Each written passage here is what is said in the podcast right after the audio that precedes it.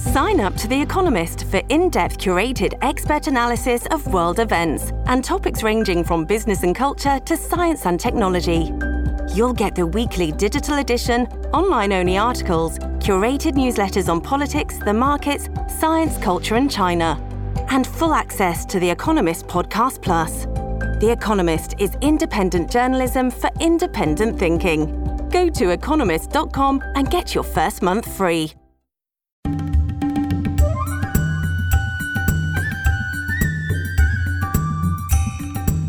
Hello and welcome to the New Books Network.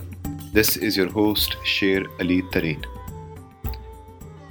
In what is sure to become a classic, Radhika Govindarajan's Animal Intimacies Interspecies Relatedness in India's Central Himalayas mobilizes the theme of interspecies relatedness to explore a variety of human, non human animal encounters in contemporary India. Animal Intimacies is a path paving work that combines theoretical innovation and playfulness, ethnographic depth, and profound attunement to capturing the aspirations and tragedies of everyday life through the art of narrative. By exploring complex modes of relatedness that bind humans with non human animals, ranging from cows, goats, pigs, and bears, in such varied conceptual and political arenas as animal sacrifice, animal protection, the law, and sexuality and queer desire. This book brings into view a vision of love and intimacy that exceeds and subverts the colonizing grammar of often assumed hierarchies like human, animal, state, citizen, and love violence. Focused on the state of Uttarakhand, Animal Intimacies mobilizes the theme of interspecies relatedness with much aesthetic poise to both uncover and bring into view the operation and cooperation of anthropomorphism, the insidious fantasies of modern state sovereignty, and the enduring violence of patriarchy. In addition to its astonishing erudition, Animal Intimacies is also written with breathtaking clarity and lyrical panache. It will also be a delight to teach in undergraduate and graduate seminars on modern South Asia, theories and methods in anthropology and religious studies, women, gender, and sexuality studies, and animal studies. Here now is my conversation with Professor Radhika Govindarajan. Hello, Radhika, how are you doing? Hi, Sher Ali, I'm doing well. How are you? Good. So, thank you so much, Radhika, for being a part of the New Books Network and uh, f- uh, for taking out the time to discuss this exciting new book. Uh, we have a tradition on the New Books Network that our first question is always biographical. Uh, could you share with our listeners a bit, Radhika, about uh, how you became an anthropologist, a scholar of South Asia, and how did you get to write this particular book? Um, yeah, sure. I had a bit of a meandering trajectory to anthropology. I began as a historian, and my first degrees were in history. But um, I grew up in a, a, university space that was really engaged with political questions and understanding the ways in which history was used in the present, but also the ways in which one could try and think about the past on its own terms, while also being aware of uh, its political ramifications. And I uh, was trained particularly in the fields of subaltern studies, feminist uh, history, social history, and that deeply shaped how I understand um, the ways um, in which the world works. And when I decided to get my PhD, it made sense to shift to anthropology because many of the questions that were motivating the historians I was reading were actually coming from anthropology, and some of the more exciting anthropology I was reading was historically minded. So it seemed like a good switch to make. Um, and I've always been committed to working in South Asia. I grew up in India, and um, I've been uh, committed to working there and locating my questions there. And that's how I came to the discipline. Terrific. Uh, so, Radha, let's begin by uh, having you talk a bit about how you would describe the central theme and argument of the book. I especially if as part of this, if you could reflect a bit on, uh, you know, the larger project of trying to question the human non non-human animal hierarchy, and also this key category that comes up repeatedly in this book of relatedness. Uh, what do you mean by this category? What kind of work uh, does it do? So, sort of a question about the broader themes and arguments of the book, and if you could reflect a bit on these specific elements also. Sure.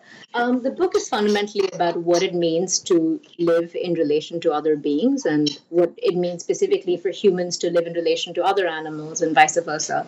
And I was drawn to it because um, I realized that there were all kinds of very intense relationships between humans and animals. It reflected not just on human worlds, but also the ways in which um, people imagined the way in which they were became human.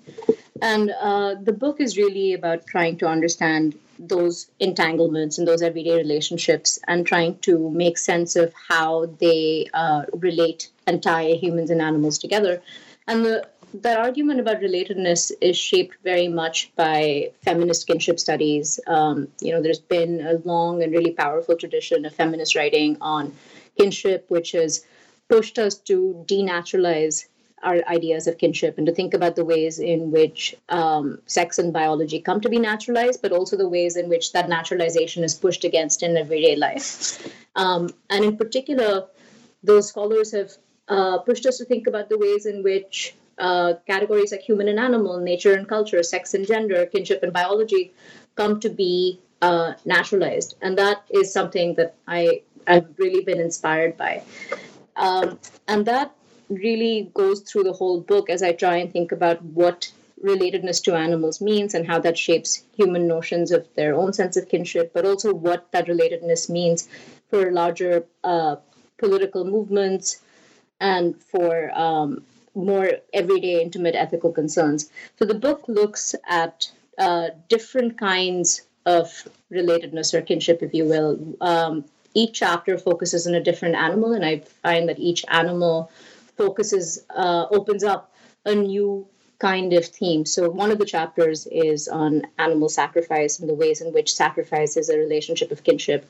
Uh, another chapter is on contemporary cow protection movements and how the kinship that is being pushed by Hindu nationalism to imagine the cow as the mother of the Hindu nation is both embraced and resisted by people who actually live alongside real cows. Um, I have a chapter on monkeys and the ways in which people distinguish between local monkeys and monkeys from elsewhere and how that feeds into uh, regional politics of belonging. Um, one of the other chapters looks at uh, this talk about people having sex with bears and how that uh, that interspecies intimacy opens up ways to imagine, reimagine pleasure, and to reimagine what it means to be connected to other animals. And so that's really the argument about kinship. And uh, and how to think of the work it does in the world and how the doing of kinship actually produces the social world that people and animals share. Um, there's the other fundamental part of this is also to reimagine how anthropology engages with non-humans and you know there's a long tradition of course of thinking of animal symbolism within anthropology. But I wanted to try and move beyond that, not think of animals just as symbols for human action, but also as uh, thinking, emotional, agentive beings themselves who actually shape the relationships that people have with them, who who force people to uh, to imagine themselves in relation to other beings, who think of it to and who um, create the social worlds that we inhabit. And so the book is very concerned with trying to think about individual animals as well and to try and think about the ways in which individual animals, not just species, not just groups, actually end up uh, really shaping the nature of these relationships. And that's the argument about pushing against hierarchy. I also want to be careful because I don't want to imply that relatedness is implies an erasure of difference between humans and non-human animals or between humans themselves. And so the book really thinks about what it means to be connected across difference and for difference to be in many ways the basis of connection. But also to think about the way, the ways in which that difference between humans and animals between humans emerges and is contested and is entrenched in everyday life.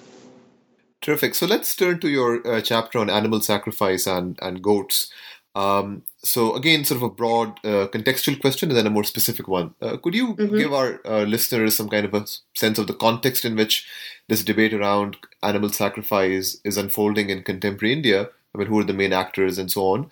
And again, taking the example of goat sacrifice, you know, how does your conceptualization of sacrifice uh, bring into view the the affective dimensions of sacrifice that again highlight this key theme that you talked about of uh, interspecies relatedness? Uh, and how do you the other sort of conceptual question that I uh, wondered about as I read this chapter was uh, how do you depart from readings of animal sacrifice that view it primarily uh, as symbolic of religious ritual? How do you question mm-hmm. that kind of a reading? Yeah, I'll try and uh, take the questions one by one. So, to the first question about the broader context, animal sacrifice is uh, an important part of religious practice in the region. And so, you can offer a sacrifice to uh, gods upon the completion of something happy, like having a child or finding a job. But there are also these uh, other category of sacrifices that are offered to rid people of um, evil spirits or to shake off noxious substances.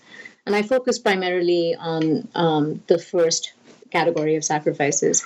And it's become a fairly contentious practice of late. Um, there's been a great deal of opposition by animal rights activists, but also by certain Hindu reform groups who view the practice as a corruption or a superstition of what is a true and authentic Hinduism. And so both those groups have actually joined up and have gone to the courts in the past to ask for a ban on sacrifice. So the Uttarakhand High Court had actually put uh, severe restrictions on sacrifice in 2011 in response to a public interest litigation that was filed by an animal rights group, People for Animals. And uh, the practice was uh, declared, it was declared that you could only sacrifice animals that you consume and also that the sacrifice would now take place in covered sheds and it would not be this kind of open public spectacle. And so there was a, a pause, if you will, on sacrifice, but there were also several moments where people pushed back against the court and kept on sacrificing animals uh, in the open and so on. But they also took the challenge on legally. And so in 2016, the court actually went back on its word and allowed animals to be brought into the temple to be blessed even though they were sacrificed elsewhere. So it's an ongoing debate and there it's very heated and um, the the basic question that is being posed is firstly is this practice hindu? And secondly you know what do you make of the violence that is at the heart of this practice? And that's what i was interested in as well. I mean the first question fits within this larger um, debate that has taken place since the 19th century about what constitutes Hinduism and how to produce a kind of authentic Hinduism that is purged of this thing called superstition. Obviously, these are the very idea of an authentic religion and the idea of superstition. Um, these are colonial categories, and these were categories used by the colonial state, and these were categories used by Hindu reformers in conversation with the colonial state. So they're very loaded, and this uh, this this tradition of trying to separate the two has a long history. Um, on the second question of violence, you know, the, the that's where the affective dimensions came in for me. And I started thinking about why it is that sacrifice is so meaningful and why people are so resistant to the idea of sacrificing an, a coconut or flowers in place of animals, which is what Hindu reformers have asked them to do. You know, why don't you just sacrifice a coconut instead if the idea is just to give God a token of your appreciation? And I heard from numerous people that a coconut really didn't have the same kind of meaning as a goat. And the reason that it didn't have the same significance as a goat was because people didn't share the same kind of affective relationships with a coconut that they did with goats. And I started thinking about what it would mean to take that argument seriously and not just dismiss it as, you know, a thin veneer for people's lust for meat, which is how animal rights activists view this, right? That people really want to eat meat and they want to be violent towards animals and they cover it up in this language of spirituality and love and affect. So I spent a lot of time um, during my field work with women who were raising animals, and I would spend a great deal of my time with them at the grazing grounds. And this is really difficult labor, and I um, and the labor I argue that women perform in raising and caring for animals is what makes the sacrifice of the animal that they raise so difficult? What makes it truly a sacrifice? Because it's a painful moment um, you know and there's clearly this uh, this abrupt snapping of a connection. But i also wanted to be careful not to romanticize that connection and not fall into the trap of saying you know that women have a natural connection with nature and with animals. And the argument there really is that it is this everyday, intense, gendered division of labor that leaves women in the position of having to care almost entirely for animals. Um, and that becomes the basis of their sacrificial connection. And this is why um, I argue in the book that we have to think about what is sacrificed. And I argue that many theorists of sacrificed have seen the sacrificial object as purely symbolic, right? That it doesn't matter what it is. Um, you know, Evans Pritchard argues that a cucumber can replace an ox in certain cases and so on. And um, and that's not an argument that makes sense to me because here it is really the relationship that you have to the sacrificial being that makes um, the the ritual so meaningful, and that is what I argue that these uh, systems of symbolic representation become meaning meaningful only when they're grounded in these lived material relationships. So now I want to turn to the uh, theme of uh, cow sacrifice. And uh, uh to begin, again, sort of a more contextual question, uh, could you give our listeners a sense of this cow protection uh, movement in India? And it was very interesting for me to, to see the ways in which this movement brings together what might seem like dissonant actors like Hindu nationalists and animal rights activists and so on. Um, and again, um, the, the question of materiality becomes very important in this chapter also. So, mm-hmm, uh, mm-hmm. Um, in, in what ways do you show that attending to the materiality of the cow and to her embodied relations with other human and non human actors might bring these Hindu nationalist uh, narratives of cow sacrality uh, into question? So, again, sort of a contextual question and then a more specific conceptual question. Yeah, absolutely. So, um, just to give you a broader sense, the cow has really become critical to Indian politics in recent years. Um, and the cow is held up by Hindu nationalists as the mother of the Hindu nation. She's called Gau Mata, which means cow mother. Um, and there's very much this sense that the the fate of the Hindu nation is tied to how the cow is treated. And what this has meant in political practice is numerous things. One, there's been a spate of legislation that has tried to ban cow slaughter in several states. Um, it's banned the consumption of beef, the transportation of beef in some in some states. There have been a series of different laws, and I won't get into that because that will take us down another route. But that's one of the ways in which this um, objective of cow protection has been achieved. The other thing um, that is um, is also very frightening and has been intensified in the last few years is the series of lynchings of mostly Muslim and Dalit people uh, who have been accused on the flimsiest grounds, in most cases, um, of sacrificing and slaughtering cows. Um, and this has um, this has really been the sort of forefront of many of the cow protection movements that I've been tracking. This idea that you have to protect the cow at any cost, and that the cow violence against the cow has to be rewarded um, or retaliated uh, to with more violence. And so I was interested in understanding how it is that this project uh, is frustrated um, but not just by the people who have to live within the confines of this expectation of what it means to love a cow, but also uh, by Hindu nationalist ideology itself. And Uttarakhand was one of the first states to actually pass a law in 2007 that um, banned the slaughter of cattle, banned the consumption of beef, banned the transportation of cattle across state lines.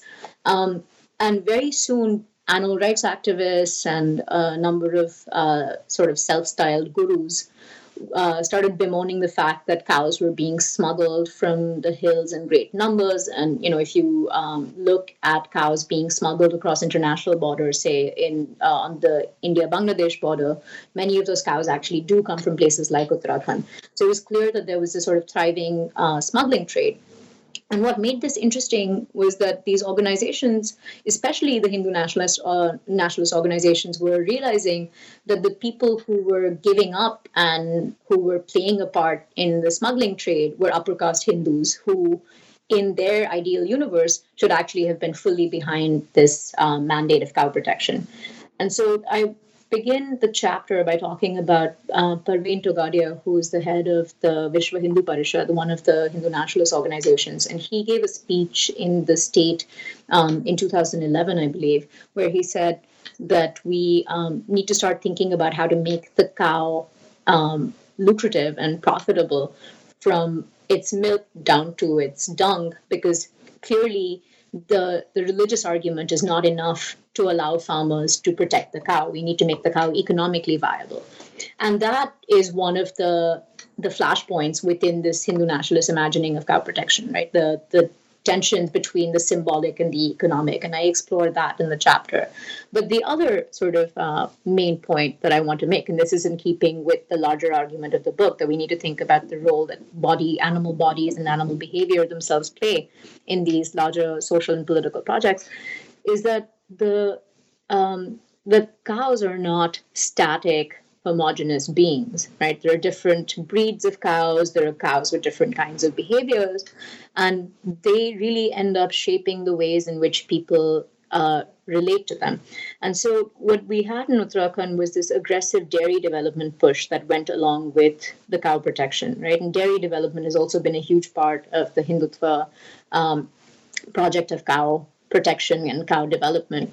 So um, a number of Jersey cows actually started flooding the region because Jersey cows are um, light, they're able to actually manage in the terrain, but they also provide more milk than the indigenous varieties of cow.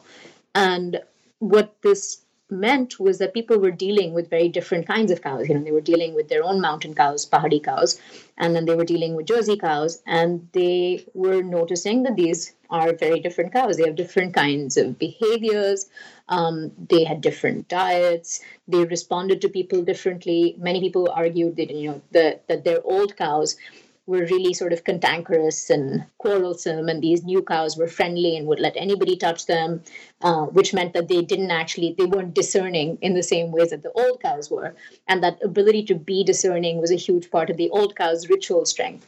And so they were arguing that the mountain cows were actually ritually powerful cows, and the Jersey cows were economically powerful cows. They would often call them business cows, and the other ones sort of more ritual cows.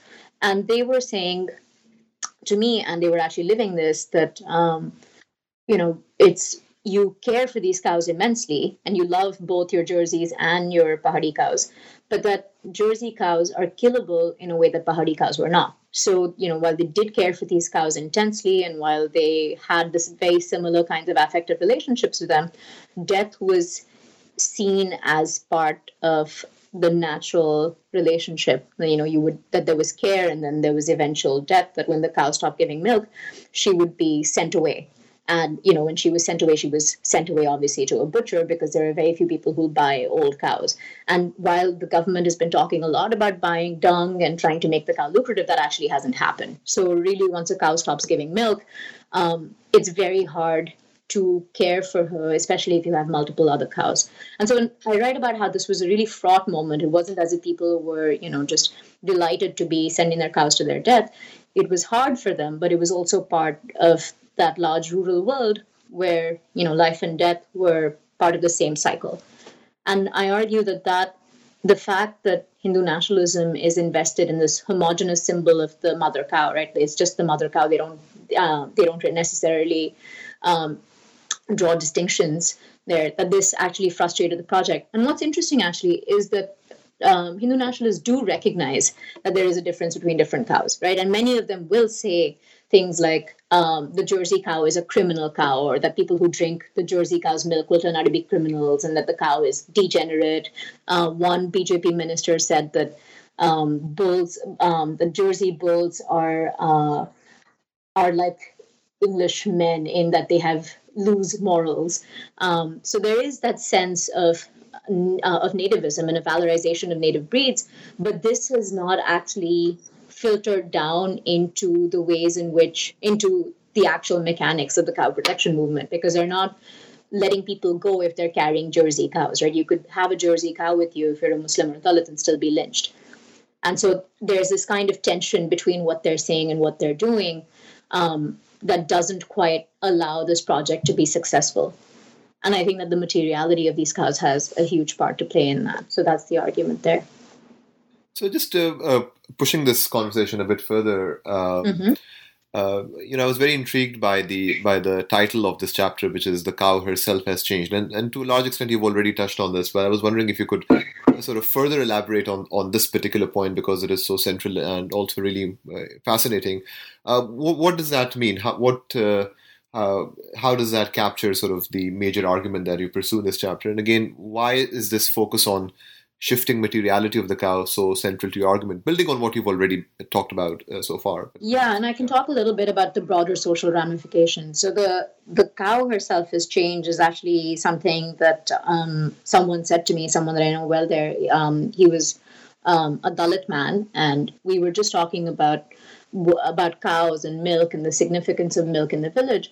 And one of the things he'd said to me was that um, when he was headman you know, he was often humiliated by upper castes uh, who denied him milk. And so they would give him black tea and they wouldn't put milk in it because the idea was that if a Dalit drank that milk, um, the milk would be contaminated, right? And this is the upper caste reasoning. And this man was telling me about how humiliating it was. But then he said, well, you know, um, but that's changed now to some extent. And I said, you know, what's changing? And he said, well, you know, one of the things is the cow herself has changed. And there are all these people who are keeping Jersey cows and they have much more milk than they can keep for household consumption. So they're sending it to dairies and who knows who's drinking that milk when it's sold to dairies. So, you know, what kind of threat are we? And so he said, um, those cows don't have the same kind of ritual power. So people don't really um, don't really have the same kinds of restrictions that they do. So he was thinking about how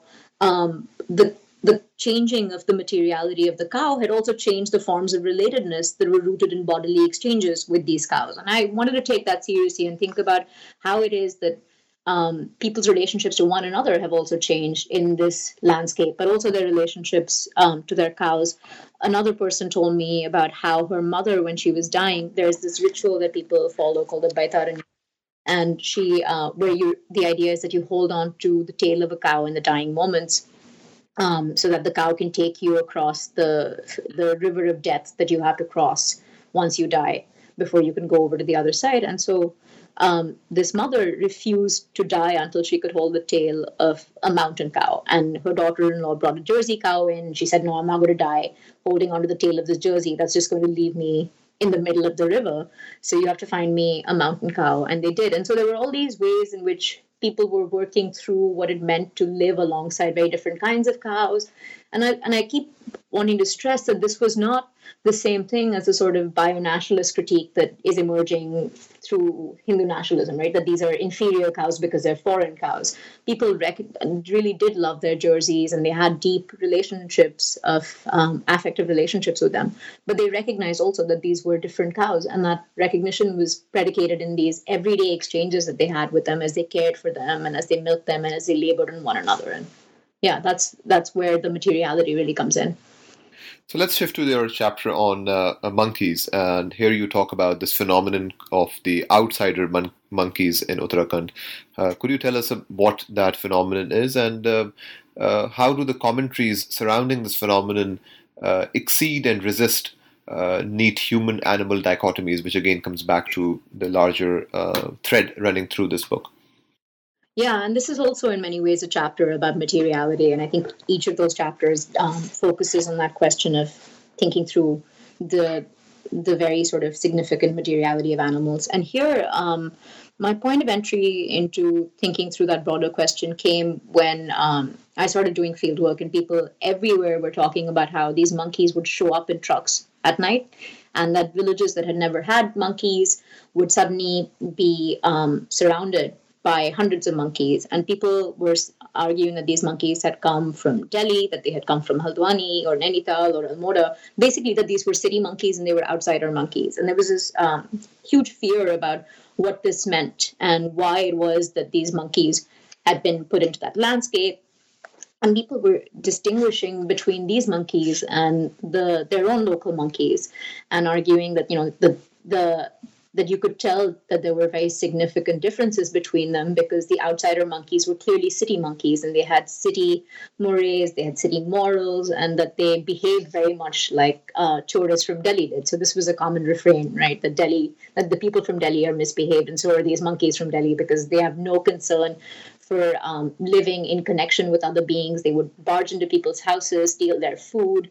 Um, they bit a lot of people. Very recently, when I was up in the mountains a couple of months ago, um, people were telling me that the monkeys that had been dropped off had actually eaten a dead cow and this was held up as another instance of their outsiderness. And I argue in the chapter that this uh, notion of the distinct materiality of different kinds of animals and where they come from um, fed into a local politics of belonging. And so the state uh, of Uttarakhand was created in um, 2000. And the idea was, you know, that this would be now a mountain state and it would attend to the distinct needs of mountain people. And there's been a deep sense of um, disappointment with the new state, especially over the last decade, as it becomes clear that you know there's um, rapid environmental degradation, unemployment is very high, um, rates of outmigration have continued unabated, and outmigration was one of also the concerns. People were saying that you know the mountains are just getting abandoned and there's everybody's leaving because there's nothing here and so there was this fear about whether people in the mountains would be able to socially and culturally reproduce themselves and so within that larger context of um, desperation there was also over the last few years an influx of um, people from outside you know people who were buying second homes um, people who were building hotels in the himalayas and there was very much this sense that they were buying into this um, enchanted landscape, if you will, that they were, you know, coming to escape the city.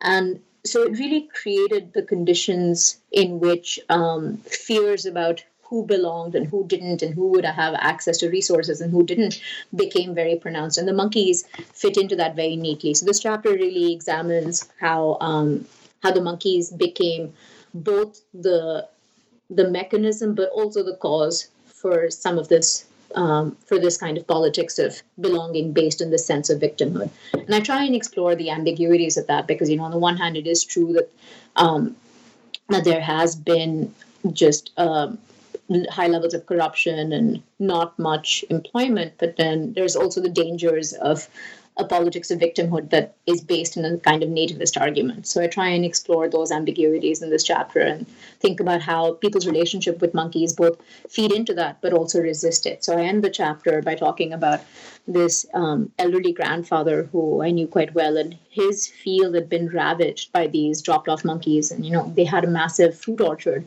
that just went um, they became completely useless because the monkeys would eat everything. The pears the peaches what they didn't eat they would shake to the ground. So the family's fortunes changed very quickly. And um, this old man was particularly enraged by the monkeys and he would spend most of his days outside trying to shoo them off and that didn't really work. But uh, one day i observed him feeding one of the monkeys and i was really stunned because it didn't fit with any of what he had said. And then he was very defensive and said no look she this monkey is different. You know she's different from the pack and they don't like her either and she's abandoned.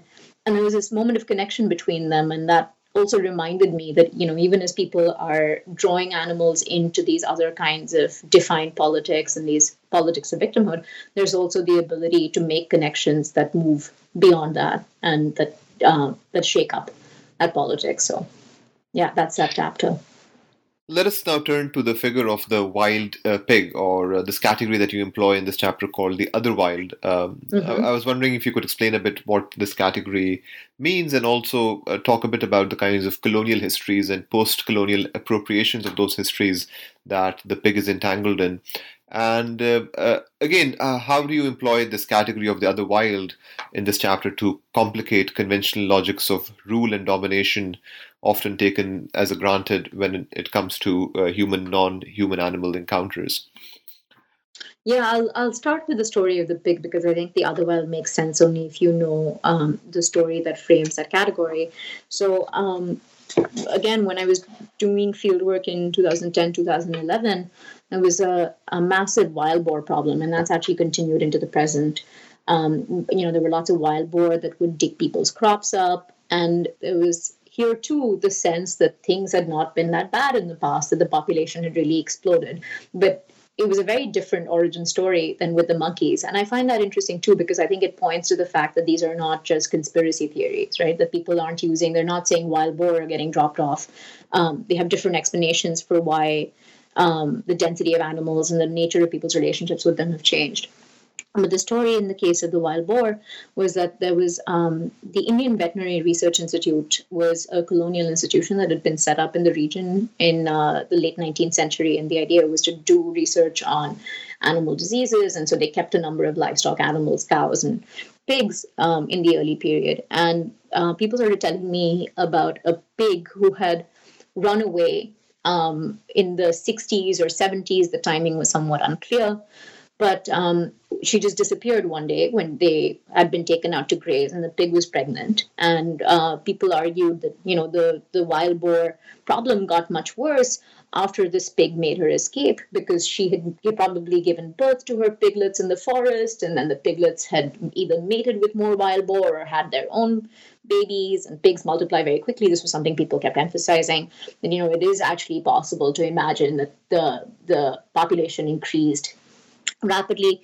But the pig was then an interesting figure for people because she called into question this idea that you couldn't shoot wild boar because they came under the Wildlife Act. So many people would say to me, you know, look at this madness that we live in.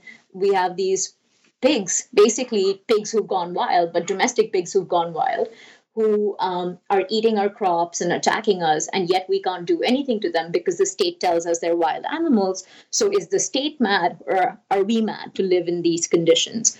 And I argue that the pig represents the possibility of an other wild. And what I mean by that is a, a, a kind of wildness that is not entirely contained by such logics of by such colonial logics of purity, um, and a wildness that is that examines the inability of humans to actually establish control over non-humans. And i'll try and explain that a little.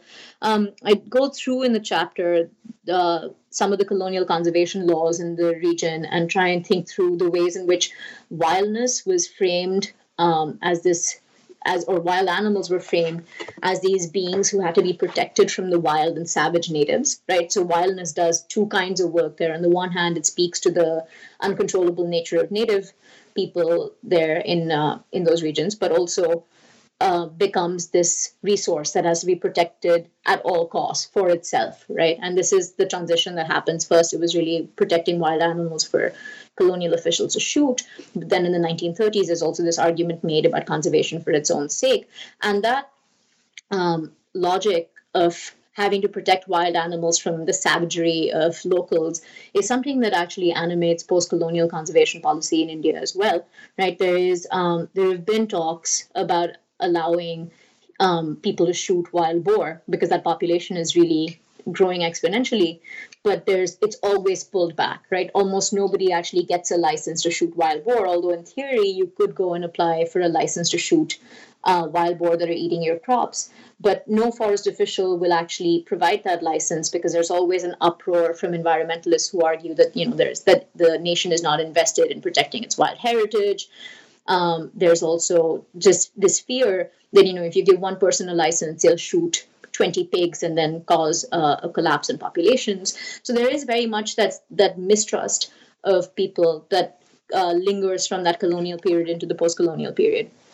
And I argue that the pig was an interesting figure because she, um, you know, on the one hand, it allowed people to critique this policy by pointing to the ways in which wildness is actually a shifting historical um, category that is not as pure as the state imagines it to be, right? Because the you know the pig is uh, what they call paltu jungli, domestic wild.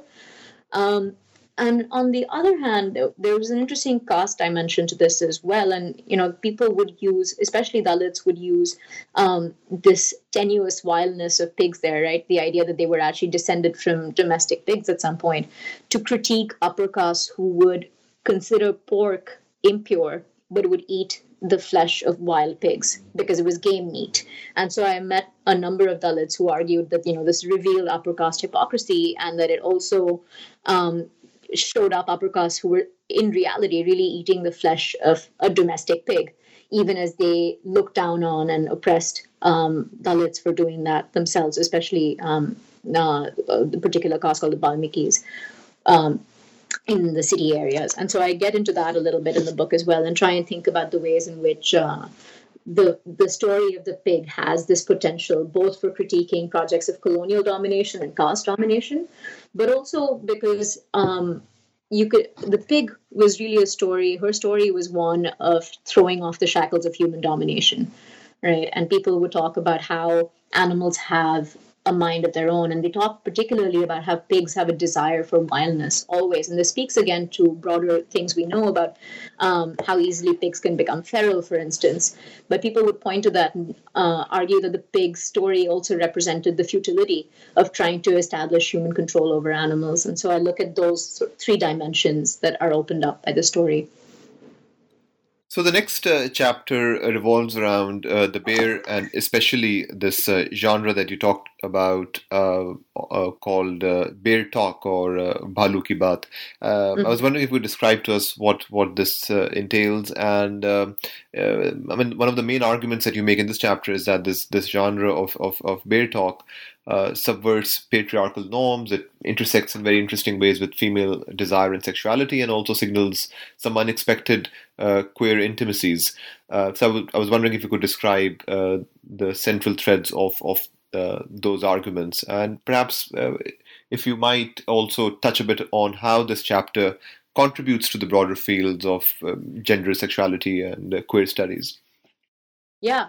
So um, the story or the talk, I struggled with what to call them, which is why I always pause. Um, when I started doing field work, a number of women would warn me about being out late in the evenings on my own, and they said, you know, you should watch out because uh, the bear will get you. And I wasn't quite sure what that meant. And finally, I asked one of the women, and she said, look, bears do to women what men do to women. And the implication was that bears have sex with women.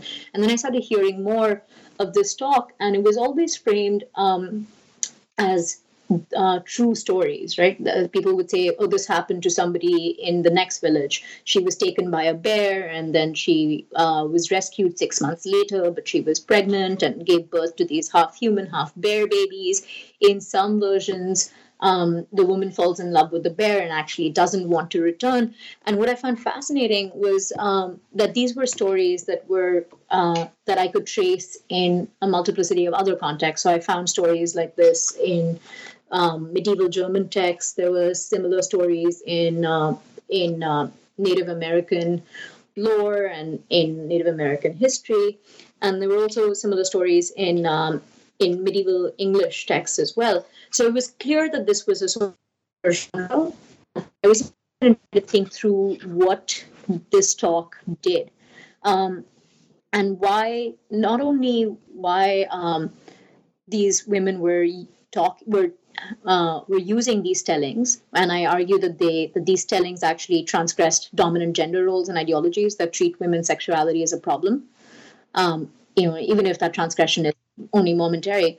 But I was also interested in how these stories call the boundary between human and animal into question because these are stories about bestiality and they raise really compelling questions, not just about women's lives and desires, but also about interspecies relationships. Why bears?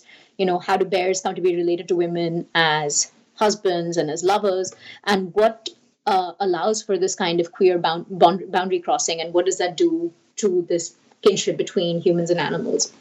So I go through these um, stories, and one of the things that I discuss in the chapter that I still struggle with is um, how these stories relate to violence against women. You know, when I first heard the story, the I I treated it as a story of sexual assault in some sense, but uh, all the women I talked to were very clear that this was not rape, and they knew what rape meant as a category. And they said, no, you know, yes, the bear abducts the woman, but there is a certain and yes, um, the bear is this kind of violent lover, right? You know, the people would share very um, explicit details of what happened between the bears and these women.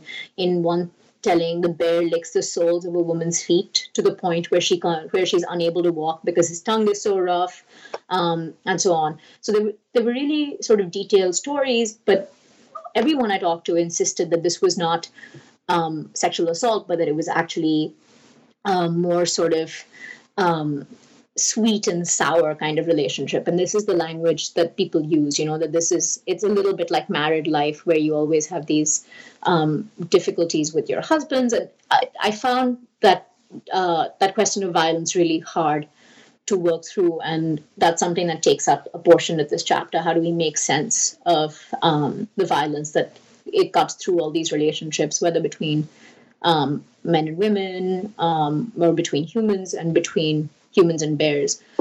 Um, so that's one part of the chapter. And then the other part of this is to think through how um, these tellings actually foreground the sexuality of women and celebrate it and um, and push against norms that treat women's desire as a problem right and i to do that i actually explore the context in which these stories were told um, in one case a woman um, shamed her husband, who was, she told me that, you know, they, and a few other women, that her husband was tired and he didn't want to have sex. And so she started shaming him by talking about how bears are um, more sexually active. And I found that really fascinating because it wasn't what I expected, but I found that the stories actually were able to do that work of, um, of normalizing women's desire and actually shaming um, their shaming for the desire that they expressed. Now, you end uh, the book uh, with a very powerful meditation on the interaction of love, violence, and uh, death. Uh, could you tell us the gist of what you argue there? Yeah, um, so so much of the book deals with um, questions of uh, violence, right? Whether it's between humans, between humans and non-humans, and I wanted to try and think through the ways in which um, that violence intersects with what people call love and what do we make of that relationship? Because on the one hand you know a number of women that i was talk, uh, talking to would argue that the violence against animals whether you know sacrificial goats or whether go, uh, cows who were sent to butchers was um, remedied in some sense by the fact that they loved these animals and that they'd had this relationship of love with them. But on the other hand you also have Hindu nationalists who are claiming to be motivated by love for the cow when they are committing these acts of ghastly violence against humans who are seen as a threat to the cow, primarily Dalits and Muslims in India. Um, and so I wanted to try and think through what that meant. I mean, do you just write love off as a political category, as or as an experiential category, or are there ways to um, to try and work through these different kinds of relationships and distinguish between them? And to some extent, this meditation is inspired by broader inquiries into uh, the nature of love and what love does in the world. And you know, there are theorists like Elizabeth Povinelli who point to the fact that um, love as a sort of liberal category is often used to fetishize the individual and dislocate the individual from broader social contexts.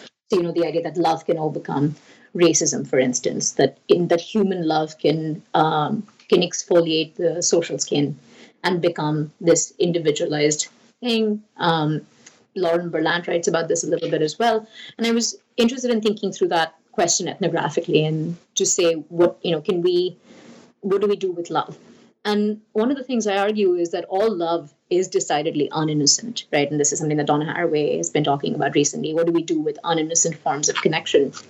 But for me, um, you know, the love that these women I were talking to I was talking to uh, claimed and the love that um, some of the these cow protectionists, claimed were both forms of affective attachment that ultimately privileged their own subjectivity over that of the other. Um, right? And love was always kind of bound up with interest, with self interest. You know, I love my cow as long as she gives me milk, um, and so on. But and it was also bound up with injustice. But there were to my mind, critical differences between those two kinds of love. And one of the things I argue is that the the love and the care that women claim to feel was really born in this particular kind of rural political economy in which women are almost entirely responsible for that tedious and arduous labor of caring for animals. And this is something I talked about earlier. And that gendered um, patriarchal labor is really critical in creating the terrain on which these affective relationships can emerge, right? And that we really have to think hard about what that labor does. And I argue that that labor for these women actually un- does some work to undo the self, right? There are these moments of grief, there are moments of self questioning, there are moments of shame, of self shame that these women were experiencing, and that allowed them, even if momentarily, even if in small ways, to question themselves, and it it interrupted the sort of selfish self interest, right, that people argue is at the heart of love.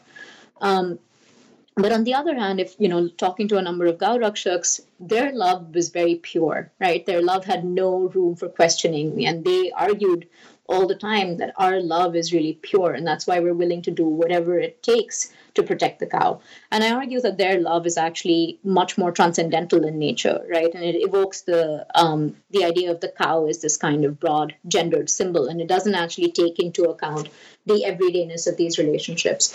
And so, what I'm arguing ultimately is that um, love is a really troublesome category, but it does invite, in some cases, the possibility of self questioning and how we might be differently in relation to others. And so, to me, the argument is really how do we think through these categories ethnographically and how do we think through their political context and the context in which they're deployed um, to be able to make sense of them. So, as we're coming to the end of our time, uh, Radhika, could you share a bit uh, about what's the next project that you're thinking to do? Sure. So, um, the next project takes up some of these questions. I'm interested in understanding how non humans are being mobilized as political actors in democratic politics. And I can give you a couple of examples of the kinds of questions I'm thinking about. One node, of course, is um, cow protection and the cow and how the cow is being uh, mobilized as a political actor at the same time that um, humans are being disenfranchised within these democratic spaces. And I'm thinking particularly of, you know, again, um, Muslims within the Hindu nation, but also Dalits, um, and how those two processes go hand in hand. And one of the things I want to do is try and uh, push against the idea that to imagine animals as political actors is always and already a progressive move. And I want to think through what it makes possible. Yes, this kind of questioning of human um, sovereignty and of human exceptionalism, but also to think through how those categories of what it means to be human, what it means to be animal, are really fragile and predicated on particular understandings of race and difference.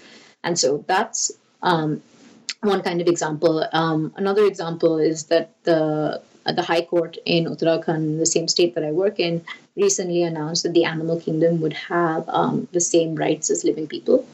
And I'm interested in what that move does. How do you how do you conceptualize that legally? How do you conceptualize that politically? Um, and what's at stake really in these moments of inclusion and exclusion? And what role do non humans play in shaping the nature of this politics? Again, a concern that comes in from this earlier work into this work. So that's um, the new project. Animal Intimacies, Interspecies Relatedness in India's Central Himalayas by Radhika Govindrajan, published by the University of Chicago Press in 2018. Uh, thank you so much, Radhika, for this wonderful book uh, that is sure to spark uh, many conversations in multiple fields. And thank you for your time and for this uh, eloquent uh, engagement uh, with this book. Thank you so much. Thank you so much for the invitation. This has been a real pleasure to do. Thank you. So, this was my conversation with Professor Radhika Govindrajan on the New Books Network about her wonderful new book, Animal Intimacies. I hope you enjoyed this conversation and will continue listening to your favorite podcast, the New Books Network. Until then, this is your host, Sher Ali Tareen, signing off. Take care, stay well, and keep listening to the New Books Network.